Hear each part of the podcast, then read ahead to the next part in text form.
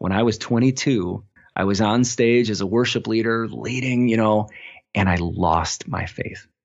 I was leading songs and I realized I don't think I even believe these songs. I was petrified, and it kind of propelled me into a profound losing. But here's the thing.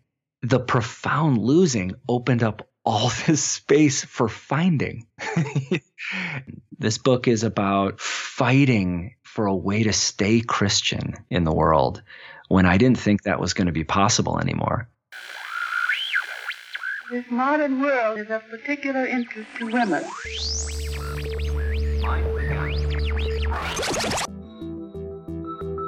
Betwixt, at the intersection of faith and culture.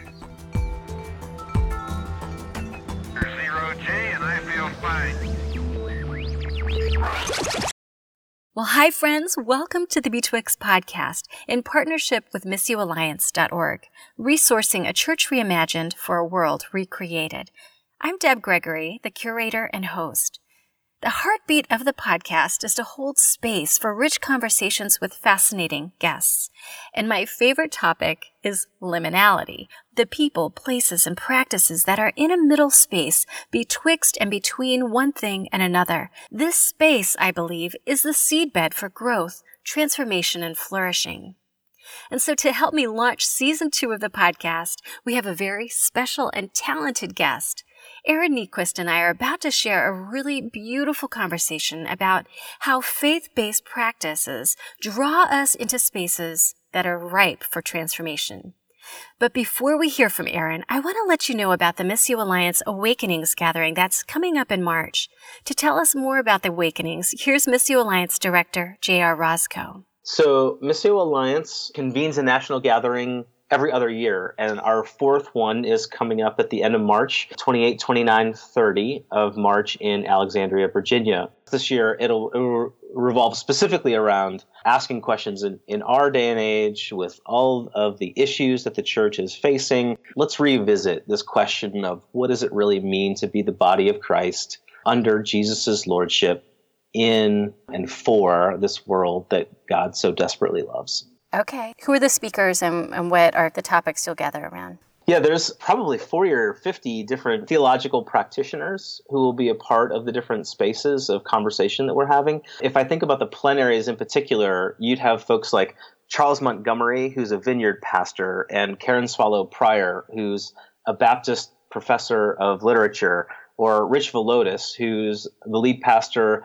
of a truly multi-ethnic and international church, really, in Queens, New York, or Terabeth Leach, who's the senior pastor of a Nazarene church in Southern California, or Todd Hunter, who's the bishop of an Anglican church, or Ephraim Smith, who pastors Covenant Church in Northern California. So we have speakers who represent a tremendous amount of geographical and ministry diversity, as well as coming from all kinds of different streams in the life of the church, the body of Christ. Men and women who we think have a unique and compelling voice to offer at this particular moment when it comes to the theme of our conference, the life of the church for the sake of the world. And so through our plenaries, we're hoping to move from these big themes of the nature of the church and the witness of the church and the character of the church and the future of the church, all the way out to the sending of the church, trying to cultivate sort of a theological imagination for the practice, the embodied life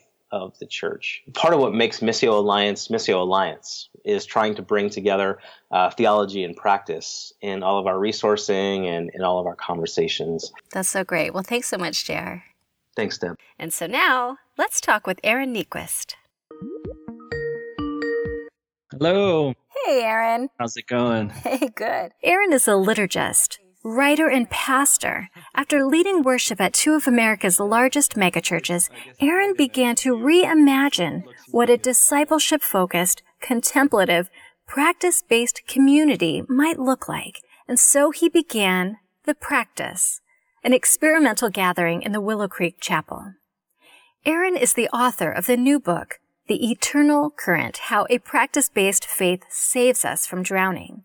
He's also the creator of A New Liturgy, a collection of modern liturgical worship recordings, which you'll get to hear throughout this episode. I'll put a link to all these things in the show notes, but for now, let's meet Aaron. Well, Aaron, I'm just so delighted to have this conversation with you today. And you are someone who, you've got a public persona, right? So some people know of you as the guy who escaped the megachurch with your soul, right? Well, we'll see. But oh, I think so, yes. Yeah, and some people know of you as the guy who maybe has lost his faith to some sort of New Age Catholic mysticism. Yes. Right? Yes. So sure. What I want to know is, who do you say that you are? Who is Aaron Niequist? Wow. What a question to begin with. I hope I am a person who's trying to consent to reality. Obviously, we all have our illusions and our broken parts and our filters. But what I desire to is get swept up in what actually is. Mm. And I believe to my toes that that is a loving creator who made us, who holds all of this together, and is fundamentally love. Mm. Is that a good place to start? Oh, man. Yeah. That is so good. That word consent just really, really pops out for me. Yeah. I don't know that we spend a lot of time just consenting to the loving creator, right? That's right. Yeah, we tend to be more comfortable with words like control or earn or manage. There's a lot of very active words that we're comfortable with, and some of them are really good and helpful, and some of them are absolutely destructive and unhelpful. But man, that whole idea of consenting, mm-hmm. which is not passive. It is very active. Like, it's not just giving up and who cares. No, it is. I offer my actual self to what actually is. Yeah. There's this little book. It's written by a Catholic priest. Okay. It's called Interior Freedom. He uses that word consent because he sees that the way to interior freedom first begins with us consenting to God, our loving Father, right? Yeah. So once we can consent, it begins us on the path of releasing and letting go and entering into freedom. That's really good. Yes. Someone who's had a huge influence on me, the writer Dallas Willard, he said famously, I have a really good one-word definition of humility. He said it's reality. Ooh. And I just think that is so brilliant, especially in the context of, if you look at the scriptures, God opposes the proud and lifts up the humble. Like, God is not neutral about whether we're humble or proud, right? And so this idea that humility is just reality, consenting to what is, back to that idea. I think it's really profound. Now, it's not easy. We love to live in our illusions and demand that they, whatever. That is an exhausting way to live. Oh, that's so good. That's a great intro. Thank you for that. Mm. Could you begin by just sharing how you think of liminality and tell us a story about a liminal experience that has in some way really shaped you? Because I think of liminal space as that kind of in between here and there, between the past and the future. And it's the place where we actually undergo shaping, forming, transformation. So I just wonder what your experience has been with that. Has there been a time where you have really entered into liminality? Yeah. Wow. What a great question. And I love that you're digging into this with a podcast. It's so needed in our world. Well, maybe I'd start by saying this. Just anecdotally, when I look, the most interesting things tend to always happen at the intersections. Oh, boy. Yeah. So, I mean, even just a small example, I've been in spiritual direction with a Jesuit priest for the last 5 years. Mm. And I mean, I grew up in like straight up evangelical world, which I still love in many ways. That shaped me really deeply. Mm-hmm. So like going to a Catholic, it was like, am I going to lose my faith? It was very, but it's just been utterly transformational. Cool. But Father Michael Sparrow, he mentioned to me once, he said, Aaron, I am a Catholic charismatic. Ooh. He said, I am connected to the deep history and the roots of my tradition, but I'm always trying to stay open to the Spirit. And I just remember thinking in that moment, like, that's it. Mm. That's why he's so compelling, because he's not saying, I am about my tribe's rules and I am fundamentally loyal and that's what I'm about. Mm. But he's also not saying, screw anything anyone's ever learned. I'm just going to make it up every day based on my subjective experience. You know, yeah. It's both. And at that intersection of the deep history and the present spirit, like he's just one of the most compelling Christ followers I know. Mm. So he kind of embodies some of that. But there are many. I mean, I know a lot of Pentecostal Anglicans. Oh, yeah. And, you know, I don't find myself in either of those streams, but oh my gosh, do I admire and learn from holding those things together. So at the intersections. Yeah. And so I would say for me, my liminal moments, maybe unfortunately, have almost always been either deep discomfort or profound pain. And I wish it were different. I wish it was just joy. And, you know, I read this great book and it was liminal space and it changed my life. Usually it pulled me into discomfort that helped pull me out of my certainty. And then sometimes that leads to a new path and that's good. But there's been a couple times where I've followed that discomfort into what felt like death. Oh boy. But here's the thing. I mean, and this is maybe the ultimate liminal invitation. It's the Paschal mystery. Okay, go there. Well, new life only happens after death unless a seed falls into the ground and dies. It cannot produce a harvest. So we all want resurrection in our life. We all want new life. We all want, what's that old gospel song? Everybody wants to go to heaven, but nobody wants to die. And there's something about these liminal spaces invite us into the necessary letting goes, and then even more the necessary deaths that then lead to new life. And so maybe I'm the clearest example, and this is actually how I start my book. The first line of the first chapter is, when I was 22, I'd been a Christian my whole life. I was on stage as a worship leader, leading, you know, and I lost my faith. I was leading songs, and I realized I don't think I even believe these songs. And it kind of propelled me into a profound losing. But here's the thing. The profound losing opened up all this space for finding. And so, you know, I had someone recently ask, if you could go back and tell your 22-year-old self something, what would it be? And I think I just responded something like, don't give up. Don't try to stop the dying. Because the dying is going to lead to this entirely new thing that I think God was trying to do all along. And so a lot of times if we fight the dying, we end up sabotaging the growing, the learning, the new life. Yeah. So, you know, as you've been saying this, like I hear you, but I also see the smile on your face. You know, I'm looking at you. Yeah, sure. But surely going through that, there wasn't a smile on your face. What was it like for you going through that dying, going through that process of being like, I have a job that requires my faith. What will happen if I lose it? Well, I'm glad you're saying that. I mean, it's 15 years later or more than that now, 17 years later.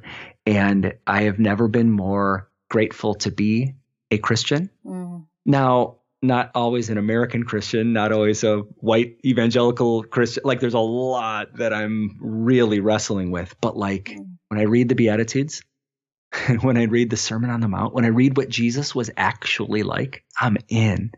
But you're right, man. When I was 23 in my first job, I was petrified.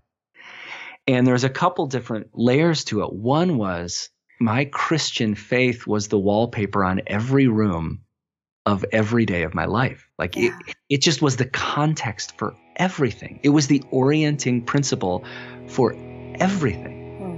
So you start questioning the very foundation of your entire existence, and then it all crumbles. And I really felt that happening. I felt, well, if I don't know what I believe, then I don't know who I am. And I don't know, did everyone just always lie to me? Like, is this just a house of cards that it's all BS? Like, is that really the story? So it was profoundly scary. My self-worth, my self-understanding, and then my vocation. Like, this is my job. Like, am I going to be unemployed in 2 weeks? And then what am I going to do? And so it's very, very complicated. And then there was also the shame part. Like, oh no, I'm a backslider. I don't know if you grew up in a tradition that talked about backsliding. Oh yeah. It started very personal. I've lost my faith. I have fallen away. Aaron, what is wrong with you? Well, I come to find out, first of all, plenty is wrong with me. And I keep learning more and more about what's wrong with me. So that's absolutely true. And I came to find out nothing's wrong with me. This isn't about my failure. This is about this story was too small. And it wasn't all false. In fact, there's a lot of truth in it. It just wasn't big enough.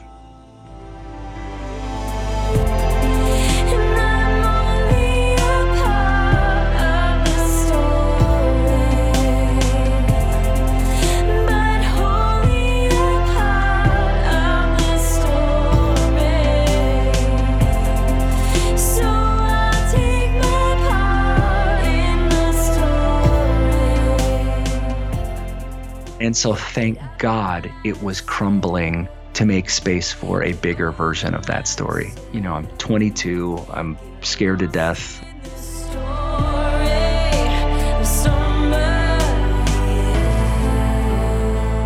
Maybe one more thing about that season, it forced me to get into therapy for the first time.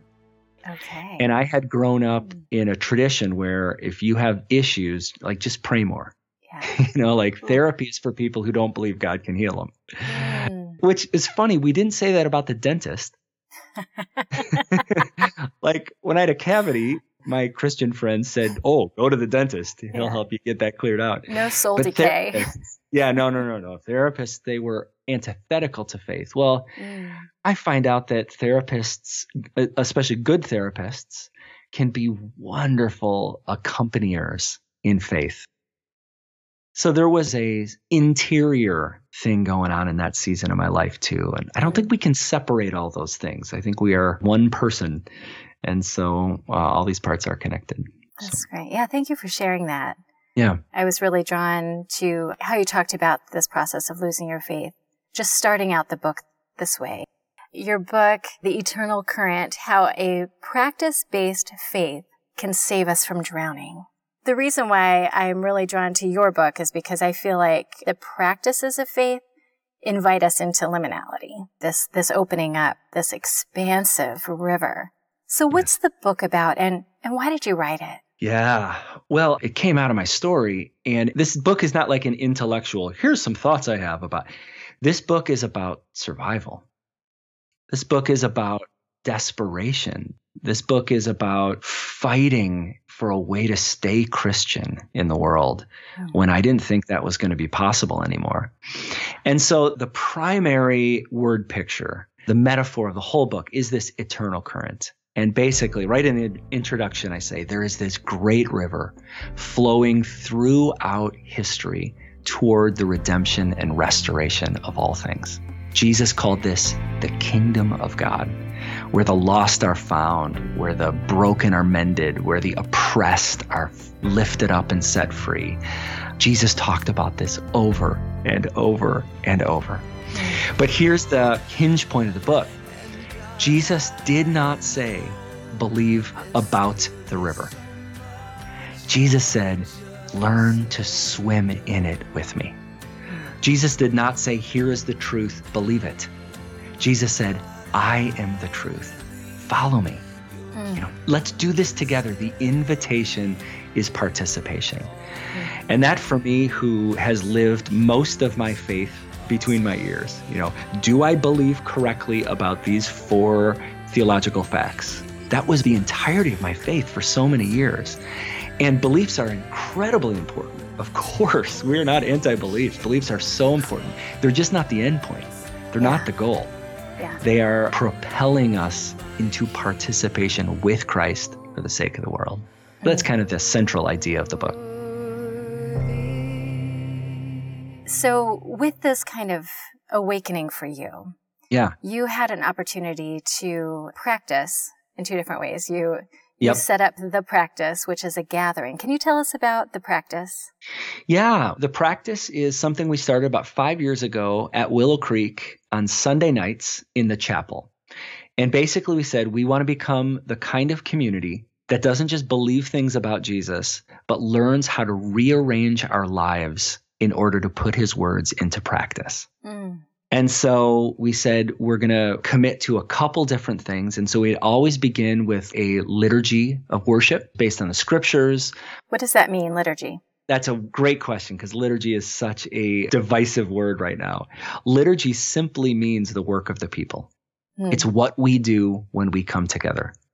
So liturgy often gets understood as old stuff or Catholic stuff, but every church has a liturgy.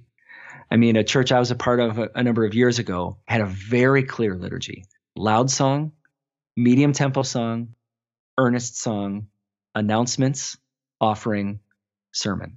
That was our liturgy. And it's not even a bad liturgy, but we had a liturgy every week. So basically what we said at The Practice is we want to set up a liturgy that is, in my wife's beautiful language, a well-balanced meal. Mm. Rather than just like, what is the one kind of thing we do every time? So we sing loud songs or something like that. We want to say, we absolutely want to sing loud songs and quiet. We want to celebrate and we want to learn biblical lament. We want to immerse ourselves in the scriptural text, but we also want to get out of intellectual faith into practice. And so we wanted it to be a well-balanced spiritual meal every Sunday when we came together, maybe the first 20, 25 minutes. And then we would have some sort of teacher who would give a 12 to 15 minute teaching that led us to a concrete practice. What I've been realizing is, you know, 45 minute sermon, the goal is accidentally, how can I get people to believe these things? Mm. And again, beliefs are so important, but just not enough. And so we wanted to flip it and say, our goal is always, how do we invite people to practice this thing, both together here, but then all week long? And so a teaching that leads to practice, and then that would all bring us to the communion table, where we'd gather around, we'd receive Eucharist together, and then have a benediction that sent us out into the world. So that was the practice gathering. That's great. It sounds like there's also elements of the contemplative nature to it. Absolutely. As well, right? Yep. We've just been realizing that, at least in our context, the suburbs of Chicago, connected to a very type A, hard-charging, evangelical megachurch thing, none of us were saying, you know what, I need more stimulus.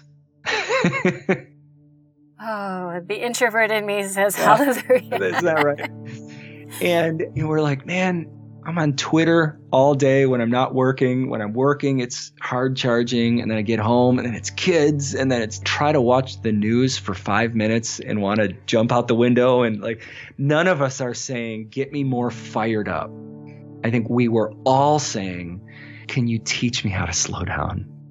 Can you teach me how to find my soul in the midst of all this insanity? Mm. And obviously, action is not bad. Action is part of what we're made to do, to participate, right? Mm-hmm. But man, unlimited action with no reflection is self-destruction. You can't sustain that. Mm-hmm. And so we said we wanted to be contemplative activists or action-oriented contemplatives. And so a lot of what we did on Sunday night were practices that helped us slow down, get centered, notice God's fingerprints, those kinds of things. I remember in your book, you talked about the layout of the space as being significant. Yes. Can you talk a little bit about that? How does the space offer invitation for shaping, not just, our liturgy, but us? Absolutely. Oh my goodness. Yes. Well, space is not neutral. I think that is something that my evangelical tradition didn't quite take seriously enough. They tried to eliminate everything that felt holy and other, and they did, and it came at a great cost. So we were just trying to say, the room preaches. What do we want the room to say? And so we had a couple of values. One, the communion table was the dead center of the room. So that's where we started. We cleared the chairs, put the table, set it dead center of the room. Well, that preaches, right? Who's the center of our faith? Christ. What is the center of our practice? Communion. So like, you cannot get away with what the room is preaching over and over and over. Secondarily, because the table's at the center, it has the bread and the juice and then a cross on it. Because that's at the center, whoever is talking is at least partially obstructed in view by the table and by the cross. Okay. Which is beautiful, right? You can't look at the person speaking without looking through the cross. It's so powerful. Yeah. It's not primarily about that person, right? It's person that is so refreshing. Of Christ, right? And so that preaches. Well, then furthermore, because the room is in the round and people are seated all around, if you look at the table or if you look at the person speaking, you see it all in the context of the community.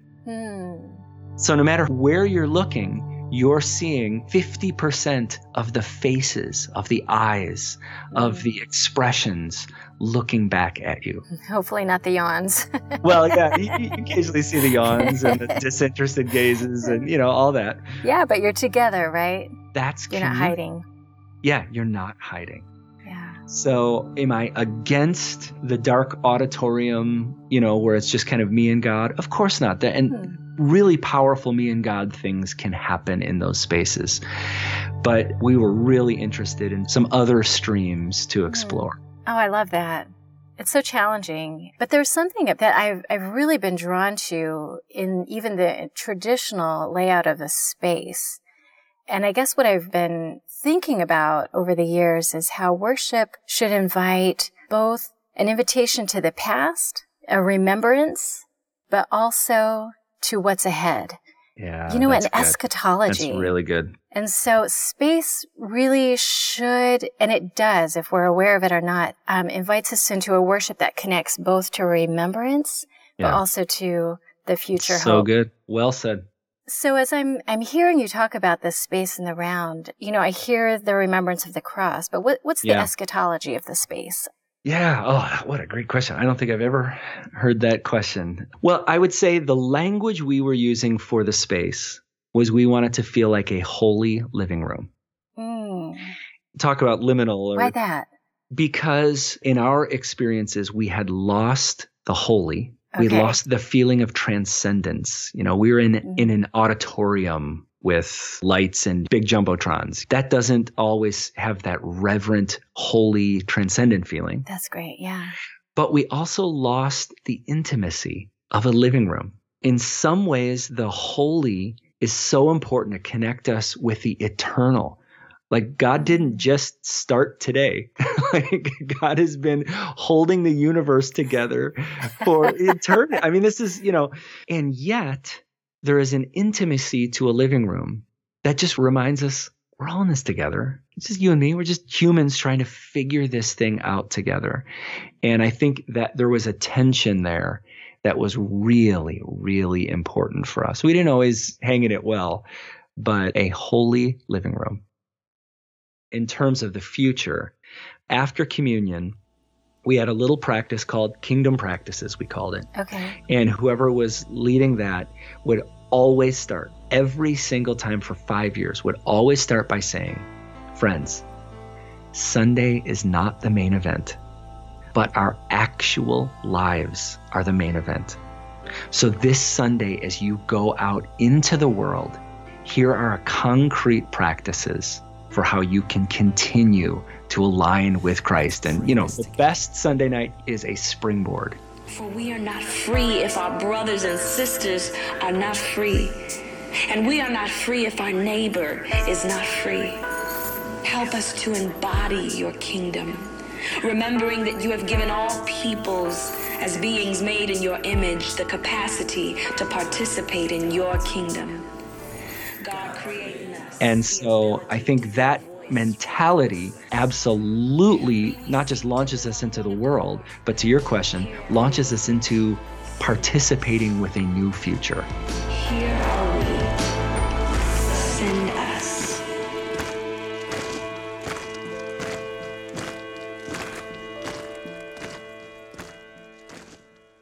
Yeah, I really love that. Because in some ways, we forget that worship is not something that we do and create, but it's something that's always going on, isn't it? Yeah. God is always being worshiped. And in a sense, liturgy is just an invitation for us to come together and enter into that as a community, isn't it? Absolutely. To join what's already going on. Yeah. In fact, that is so much of what I believe about faith these days. Spiritual practices are opening ourselves up to what God's been doing all along. Yeah, and it's not just Sundays, right? So tell me about the practices. How are they shaping you? Life would be unimaginable without these concrete practices. But they're simple. I had a friend, kind of a mentor, who just said, every spiritual discipline is basically the same thing. It's just another concrete way to offer our bodies as a living sacrifice, holy and pure. I think I mentioned in the book, it's kind of a mechanical analogy, but it's tuning the radio to receive the radio waves that have been here all along. We don't turn on our radio and then the radio station sends us the waves. We're swimming in radio waves. You and me right now, we're swimming in more. Kind of freaks me out a little bit. I know. I don't want to think about what that does to our bodies and souls, but it's true. And so our job is not to convince radio waves to turn on. Our job is to tune our antenna to notice what's already happening. And that is so much what I believe about our Creator and what God is doing. God is constantly working and moving and speaking. I'm not sure God sometimes speaks and sometimes doesn't. I think we sometimes listen and sometimes don't. That's right. I think God is constantly speaking and pouring out blessing and leading us and guiding us. That's grace. So what kind of disciplines are you talking about? Like what's been helpful for you and for your community? Yeah, for us, one of the first disciplines that we chose to do communally and then encouraged us to do all week long was Lectio Divina. Oh. It's a Christian tradition that has been around a long time, and it's a way to listen to God through the scriptures. So there are many approaches to scriptures that are analytical, that are about study, that are about learning, exegesis, really important stuff. And we need to approach the scriptures intelligently. But this is a real different way. This is a more contemplative way. Mm-hmm. And so it's just a way to listen to the same text 3 times, read real slowly, and to hold a couple questions before God as we listen. And we did that the first gathering, and it became a really formative practice. That's when that 2 years ago we did during Lent at our church. Yeah, okay. And was it helpful? It was. It was really beautiful, and I think very transformative for those who participated throughout Lent. That's beautiful. What are some other disciplines and practices that you do? Yeah. One of the most difficult ones, we spent a whole month learning about and learning practices for Sabbath. That is a hard one. Oh, man. We started by saying, Sabbath is the one of the 10 commandments that Christians brag about breaking. That's so true. That is true. That is kind of tragic. Yeah. Oh, and yet, as we looked around the room, there were very few, including, I think, most of us on the leadership team, who practiced it every week and really had a deep practice. So we just said, you know what? We're all learners together. And so we did some good study on it. So the practice of Sabbath. We talked a lot about silence, breath prayer. We did a whole month on centering prayer, which is very difficult and really powerful. There are unlimited number of ways that we can open ourselves to what God has been doing all along. How about for you personally? What are some disciplines that, if we can pick up on this theme of liminality again, that really invite you into a space of letting go of something old and beginning to prepare for something new. I mean, yes. What practices are very transformational for you, maybe on a daily level? One is a practice of forgiveness. And I hate this practice. It is very difficult. Back to my spiritual director, I was meeting with him and I was sharing, there was a relationship in my life where I was really struggling to forgive that person. And he taught me this practice and then he made me do it in the moment. I didn't want to. I was like, yeah, I'll do it maybe later this week. But he made me. And basically it's 4 prayers that he guided me through. And he even invited me to open my hands and imagine my heart was pouring into my hands and then overflowing into God's hands. Like, so you start with this just powerful image. And then he invited me to pray out loud 4 prayers. The first one was, in God's presence, can you articulate all the things that bother you about this person that you haven't forgiven yet? I'm like, oh man, am I allowed to do that? You know, but he just said, you know, God's not afraid. God probably knows already what you think about this, but say it, articulate it. Okay. Prayer 2 was articulate in God's presence all the things that you imagine bother that person about you. And oh man. Wow, turn the tables. Yep. So I had to try to empathize with what is it about me that has contributed to this breakdown. And then prayer 3 was a prayer of blessing for that person. Not God change them, God punish them, but God bless them. And in concrete ways. And then step 4 was, and God, please bless me, help me in this journey. Would you give me the grace I need? And that 4-part prayer, I've returned to it many times. It's really been helpful. We all know we should forgive, but how? Does it just mean pretend it didn't happen? Does it mean justify what they did? Does it mean, I mean, there's all these misunderstandings about forgiveness, but this very concrete practice helped me begin to engage it a little bit. So I think that is fast becoming one of my favorite liminal practices. Really? Okay. Not specifically that prayer. That's the first time I've heard that one. Yeah. But as I listen to stories of liminal space and of true transformation, it again and again, it comes back to this powerful concept of forgiveness, which is really the center of the gospel, isn't it? It is. Yes. Well, I was just noticing recently, Jesus' disciples say, teach us to pray. And so he teaches the Lord's Prayer, which of course includes the forgive my enemies, forgive those who have trespassed against me as I, you know. Don't you like how I just butchered the Lord's Prayer? That was great. I don't think I could have done any better. As we forgive those who trespass against us. Do you know what the next verse in the text is? The next verse after the Lord's Prayer is, for if you don't forgive those who sin against you, neither will your Father in heaven forgive you. Now, I like to forget that part. Do with that.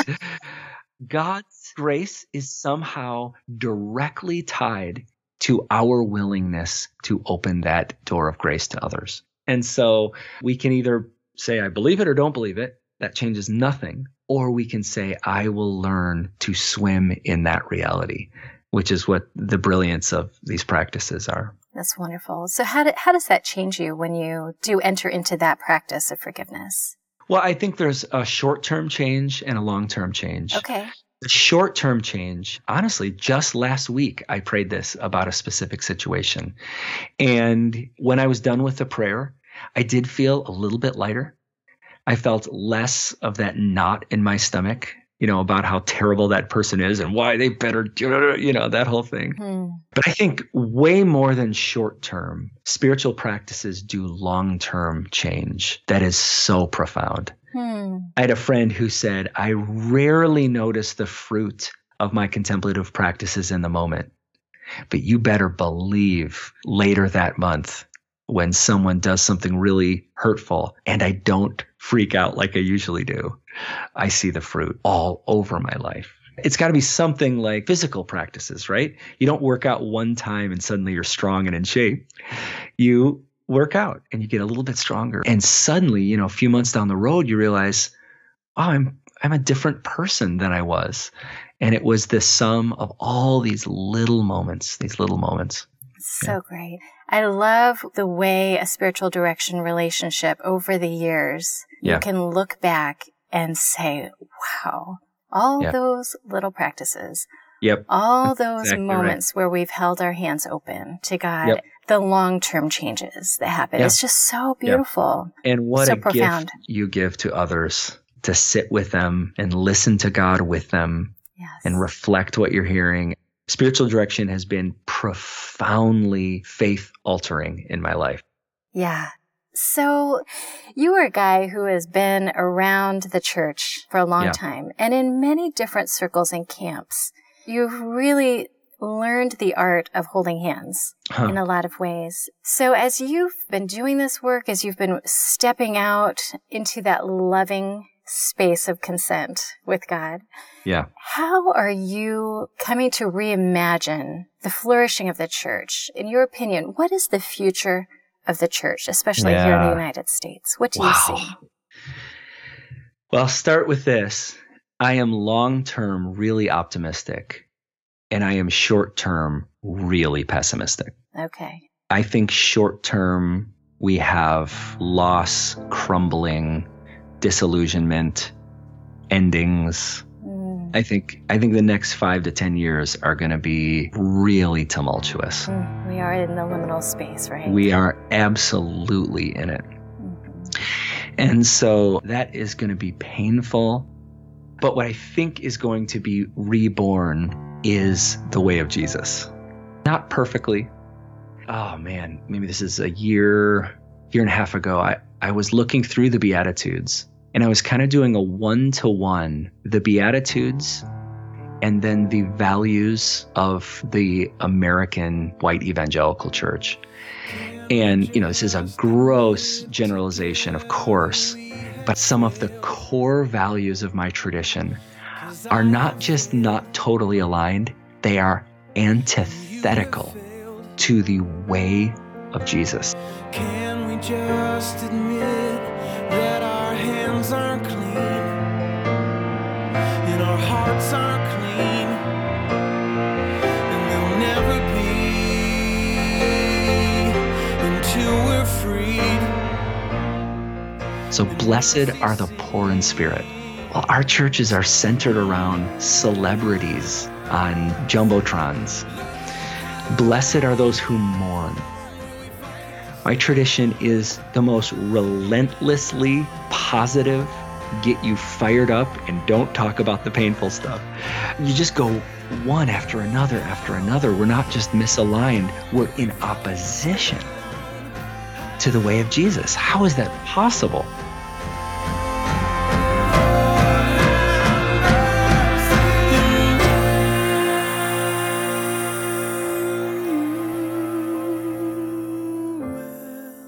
And again, I am painting with such broad strokes. There are thankfully outliers to that in every direction. This is not everyone, but the current is strong. The current is strong. So I think short term, it's going to be really painful. But a quote that comes to mind, the Christian of the future will be a mystic or be nothing at all. Wow.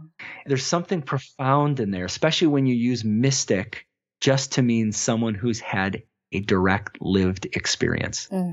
So either we will have direct lived experience with God, with the Almighty, or we'll just kind of cease to exist. And I'm not sure that's even a bad thing. You know, Christendom in America is definitely going the way of some of the other post-Christian countries. There are some ways where this is tragic, and there are other ways where I'm not sure it's entirely terrible. I was recently reading something by Mircea Eliade. He's a religious historian, and he was talking about sacred space as a place where it should be marked by signs, right? Those absolute elements that kind of reveal the transcendent things. The way he described it was that those things offer for us an orientation. Yeah, that's good. Right? Yep. And so we need to collectively come into spaces that are reserved to reorient us. Oh, that's so good. Yes. Isn't that so good? Yes, absolutely. And that's kind of what I hear as the pulse for you, this recognition that we're so disoriented right now, but we do need these practices, these signs to help bring us back into orientation, first to the cross, and with that opens up for us the kingdom, right? Is that what you're talking about? Oh, absolutely. That is so well said. Beautiful. Is there anything else that you want to share? Anything that you want to leave with, especially those who are in the thick of trying to lead a church? Did you say lead or leave? Oh, boy. Okay. Probably both for many people. Oh, man. Well, to pastors and priests and those who are leading, if you're struggling with this, you're not alone and you're not crazy. Something is ending right now. I think it's good that it's ending, but it's so painful and it's so disorienting, especially if your vocation is tied to it. You know, if your family's health insurance is connected to you not blowing up this church, it's very complicated. And I admire people who want to have health insurance for their kids. Like, that's not selling out. That's wisdom. That's loving your family. And so I would say the first thing is you're not alone and you're not crazy. And there is a new way that is going to emerge. And I think the new way is going to be a really old way. So try to get started on that right now. How can you turn the page on how do we entertain people? How do we get cooler? How do we have a better website? And, you know, maybe some of that stuff is important, but people are desperate for a connection with what's most real. Yeah. Maybe full circle. People long to consent to reality. We are in a post-truth era, and people are desperate for what is actually real. If you are a spiritual leader, you have a path to offer. So I think the work of spiritual leaders has never been more important, even as the institutions are crumbling. Thank you. That's very encouraging. I'm wondering if you might just lead us in this prayer of forgiveness.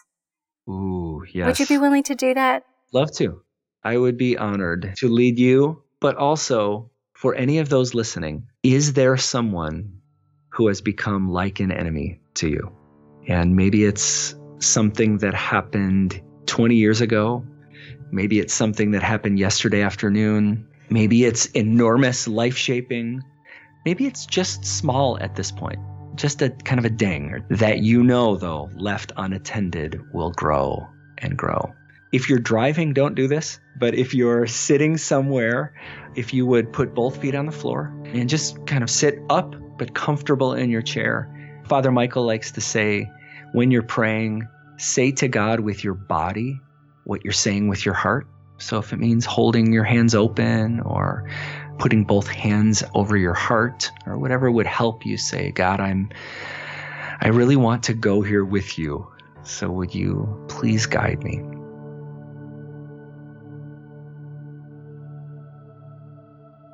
If you would notice that God is here, we are already fully immersed in the loving presence of God.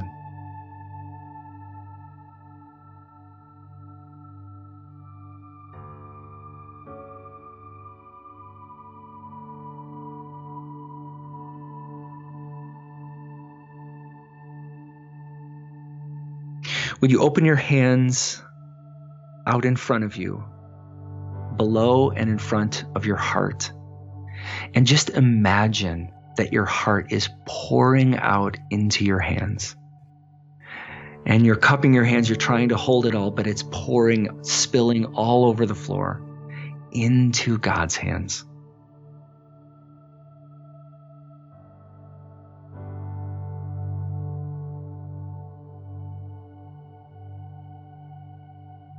In God's presence, articulate what bothers you about this person. Name what they've done or what they didn't do. Name what has hurt you deeply, what bothers you, what makes you crazy.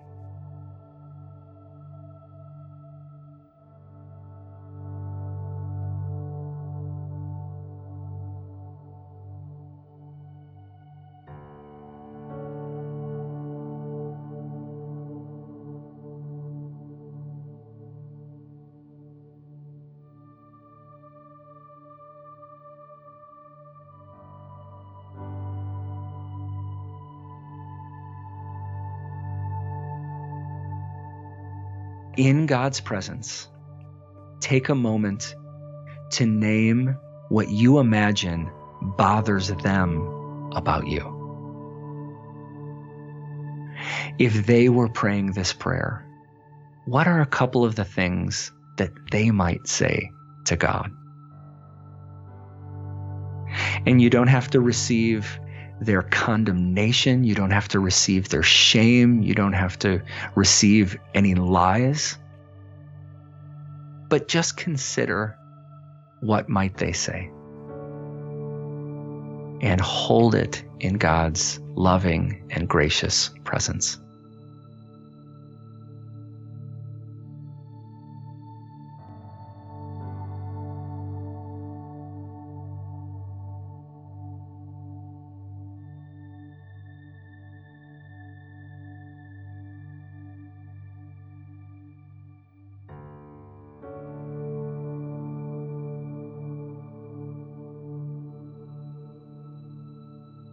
Our third prayer is to put Jesus' words into practice, to pray for our enemies, to bless those who curse us.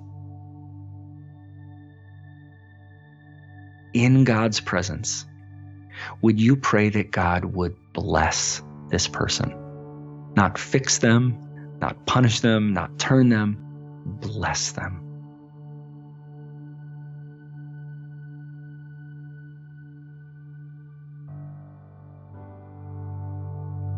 If they're married, pray that God would bless their marriage. If they have kids, pray that God would bless their kids. Pray for their vocation. Pray for their physical bodies, that God would bless them and pour God's love even more deeply all over them and their lives.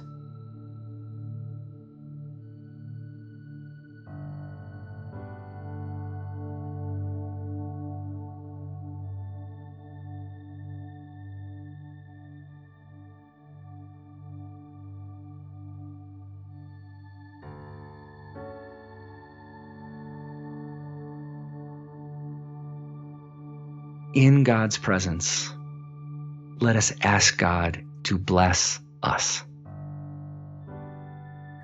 to help us, to pour even more grace into our lives. What is the virtue that you need to continue to move forward into life with God? What is the grace? What is the strength? What is the help you need? Take a moment and humbly but boldly, in the name of Jesus, ask that God would bless you and bless your life.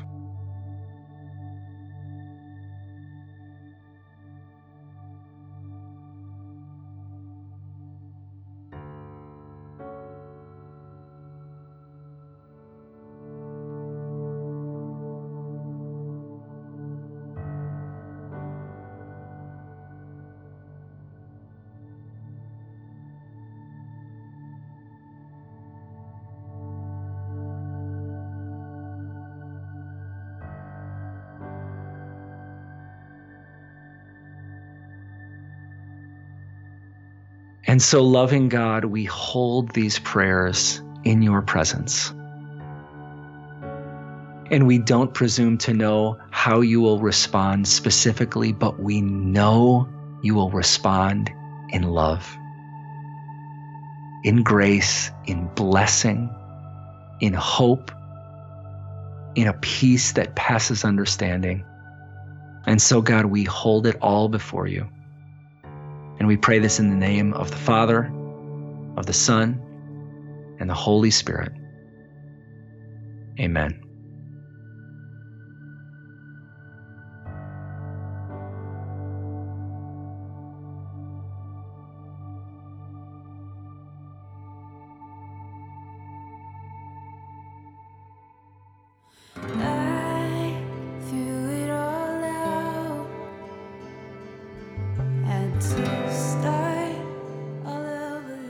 Thanks for listening to this episode of the Betwixt podcast. You can find more Betwixt episodes and view our show notes at betwixtpodcast.com, or you can visit my partners at MissioAlliance.org. Missio Alliance is resourcing a church reimagined for a world recreated. Thank you to everyone who has subscribed and given Betwixt a positive review on iTunes or Google Play. If you haven't done that yet, please consider taking a minute to help me out. This really is the fuel of podcasts, and it makes a big difference.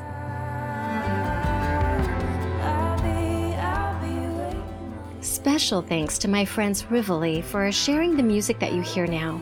You can check them out at ryvoli.com or Facebook/Rivoli.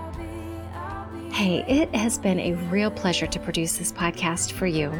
Thank you for holding liminal space with me today. Catch you next time.